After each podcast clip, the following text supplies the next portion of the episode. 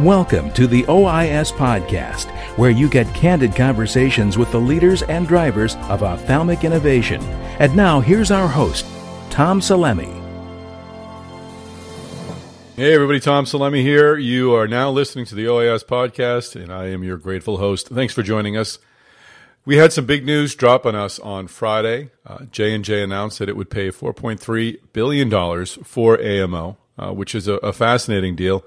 J and J, of course, uh, a leader in the vision care space with its contact lens business, now has the tools, or will have the tools and the devices to sell directly to ophthalmologists. Uh, it's a big deal for J and J, and uh, obviously a big deal for Abbott as well. And it's one that'll be interesting to follow, and no doubt uh, a topic of conversation at the upcoming O I S at A A O, which is happening on October thirteenth in Chicago. But we did not want to wait until October thirteenth in Chicago to talk about it. So we uh, reached out to Ashley McAvoy. She is the group chairman at uh, J and J. And she was very kind and, and took a few minutes with us to uh, to talk about the deal, about how it came together, about what it means for J and J, what it means for A M O, where will it fit in the structure, and, of course, what it means for uh, for customers in the medical medical community. So thank you, Ashley McAvoy, for joining us. Uh, I hope uh, you folks enjoy this, uh, unfortunately, brief conversation, but very informative. But before we uh, roll the tape, so to speak, I'd like to remind you that, again, O I S at A A O is coming up on October thirteenth in Chicago. You must go right now to O I S dot net to register. The uh, the lineup of presenting companies is uh, is taking shape. It's going to be another great year, so please joining us. Join us on October thirteenth in Chicago. Just go to O I S dot net to register. And now this conversation with Ashley McAvoy of J and J. All right, well, Ashley McAvoy, welcome to the podcast. It's a pleasure to be here, Tom. I, I know you don't have a lot of time, so I'll uh, I'll cut to the chase and just hop into questions. I know it's a it's a busy time over there. Congratulations on this deal. Thank you. No, it's a it's a good day for J and J and a good day for eye health. How uh, how did the transaction come together? Is this something that's been has been talked about, or is there have been conversations going on for a time? Well, you know, Tom, you know us as a contact lens company. You know, we enjoy the fortunate position to be number one with, behind Acuvue, but we've been very close to eye health over the past few years, really assessing the industry and the science and the technology. We think eye health is one of the top five largest eye health segments. It's growing north of five percent, and there's significant unmet needs still to be had. Um, So when we've been keeping our eye on Abbott Medical Optics, the number two surgical player, um, very strong portfolio in cataract and in LASIK procedures. We think that they have a strong differentiated pipeline, particularly in intraocular lenses.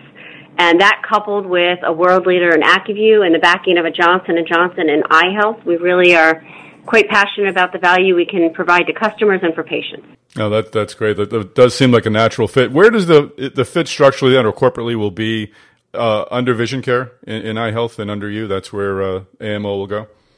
That's correct. Okay. And what will the, the, the leadership look like? Has that been so, decided? So clearly, you know, we like to say, hopefully Tom Frenzy's coming home again. Uh, you know, we're, We're welcoming um, all of our A M O colleagues at close. Obviously, we've signed a deal. We have not closed the deal. Um, and we really are looking forward to having that, the A M O colleagues join the J and J family. We'd love to have Tom Frenzy, a very credible ophthalmology expert, join, rejoin Johnson and Johnson after spending some of his early years at Johnson and Johnson. Um, and really just looking forward to, again, combining the best of both to create more value for customers around the world. I forgot about the, the, the homecoming aspect. That's a great point. Uh, look, looking more broadly at J and J, a lot of its growth, a lot of attention has been paid to, to the, the growth in the pharma side, and, and devices have been looked at a bit differently. This is obviously a, a device play, but do you envision a situation where ophthalmology drugs become part of the story in the future? So I think, Tom, you know, as you know, we've got an active cell therapy program for the treatment of geographic atrophy. Right now it's in phase two B. You know, the, the, the fun thing about J and J is we're able to tap into a lot of subject matter experts throughout the entire enterprise, whether they be mechanical engineers who really understand drug delivery mechanisms, whether they be people who've spent their years in surgery trying to create a new procedure and get the right kind of standardization or harmonization for doctors, or whether they be people who are, quote, biologic experts in cell therapy. And we kind of smush them all together in a room, and they've really created this unique drug delivery mechanism that has um, pretty robust efficacy and a sound safety profile, again, still in phase two B trials. Um, so I think that that's a sign of a pharmacological intervention. And as we just spoke about, there's a contact lens and refractive of helping people see, and then obviously the new complement in the surgical ophthalmology space.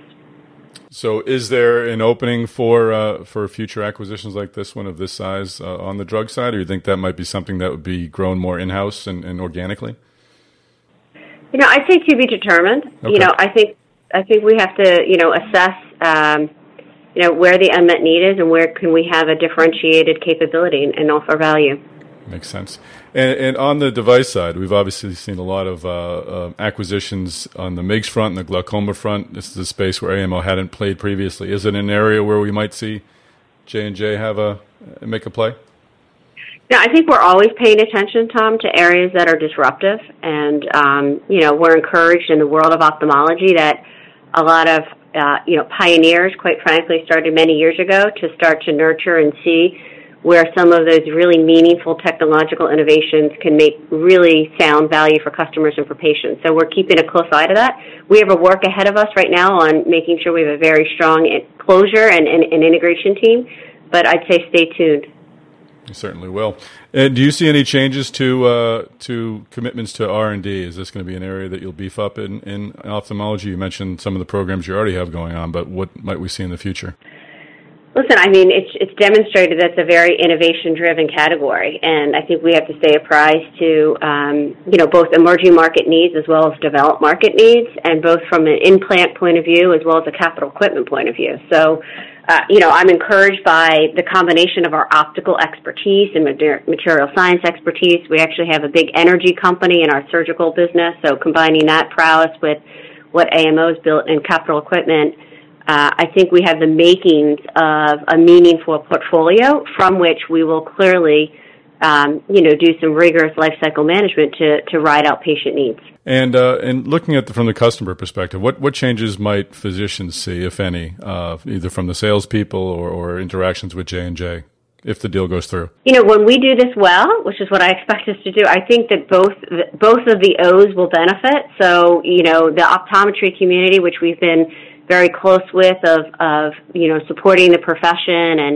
making sure that we open up different geographies around the world to make sure that there's good market access for the contact lens.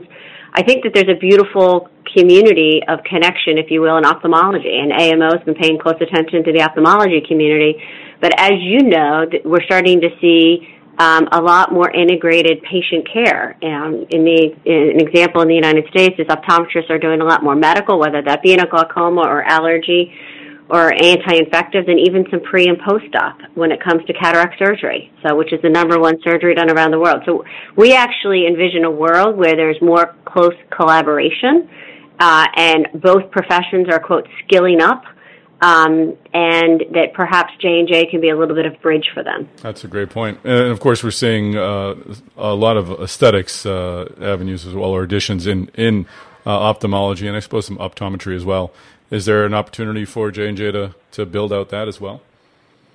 Well, I, you know, I think I, we, we view that the, there's the power of the brand. You know, these are these unique models where consumers are a lot of times the ones who have to make that first decision, like contact lens, to enter the category. So, you know, Acuvue for thirty years has been, you know, working with consumers to build awareness of the value of good quality eye health and encouraging them to have a healthy discussion with their doctor. So the notion of a consumer engaged in these healthcare decisions, I think, can add value when you look at some of the premium penetration in cataract surgery where people have to pay out of pocket, or perhaps even in LASIK surgery. Interesting. And final question, just looking broadly across the, the, the spectrum, you were on the Masters Universe panel Uh, back in New Orleans at O I S at A S C R S.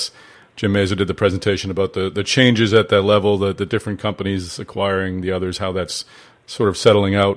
We're seeing still more of that go on since then with, you know, Jim joining Zeiss and, and other other news, including this one. Is it ju- is this an ongoing process, an ongoing maturation of ophthalmology, or do you, and I know you've, you've been involved in the industry for some time, do you see this as an unusual amount of activity at this level? Yeah, I- I would say, you know, I'll speak about it from a J and J lens. I mean, J and J is a broad-based, diversified healthcare company, and, and I think it was Bill Link on stage who said, I'm really yearning for the days of making sure that we have a multidisciplinary approach in the world of eye health. And I really believe in that. And so, you know, I really think that there's a convergence on technologies, a convergence on customer value, as I just mentioned, of these communities kind of coming together in service of remarkable eye care for patients. Mm-hmm. Great. Well, this is a, an exciting deal. We look forward to hearing more about it at O I S, at A A O. And thanks for taking a few minutes today. No, look forward to seeing you in October. Take care, Tom. Take care. And that'll be a wrap. Thank you, Ashley McAvoy, for joining us on the O I S podcast. Again, we appreciate the time in what is no doubt a, a busy week. And we look forward to hearing you uh, at O I S, at A A O. And thank you to our listeners for joining us on the O I S podcast. A bit briefer than most, but I think uh, very timely and very informative. So I hope you enjoyed this conversation. Lastly, don't forget to go to O I S dot net. Register now for O I S at A A O in Chicago. It's uh, shaping up to be a fantastic event. Lots of uh, lots of different takes on the ophthalmology industry, so you'll definitely want to be there. Go to O I S dot net to register, and we'll see you on October thirteenth in Chicago.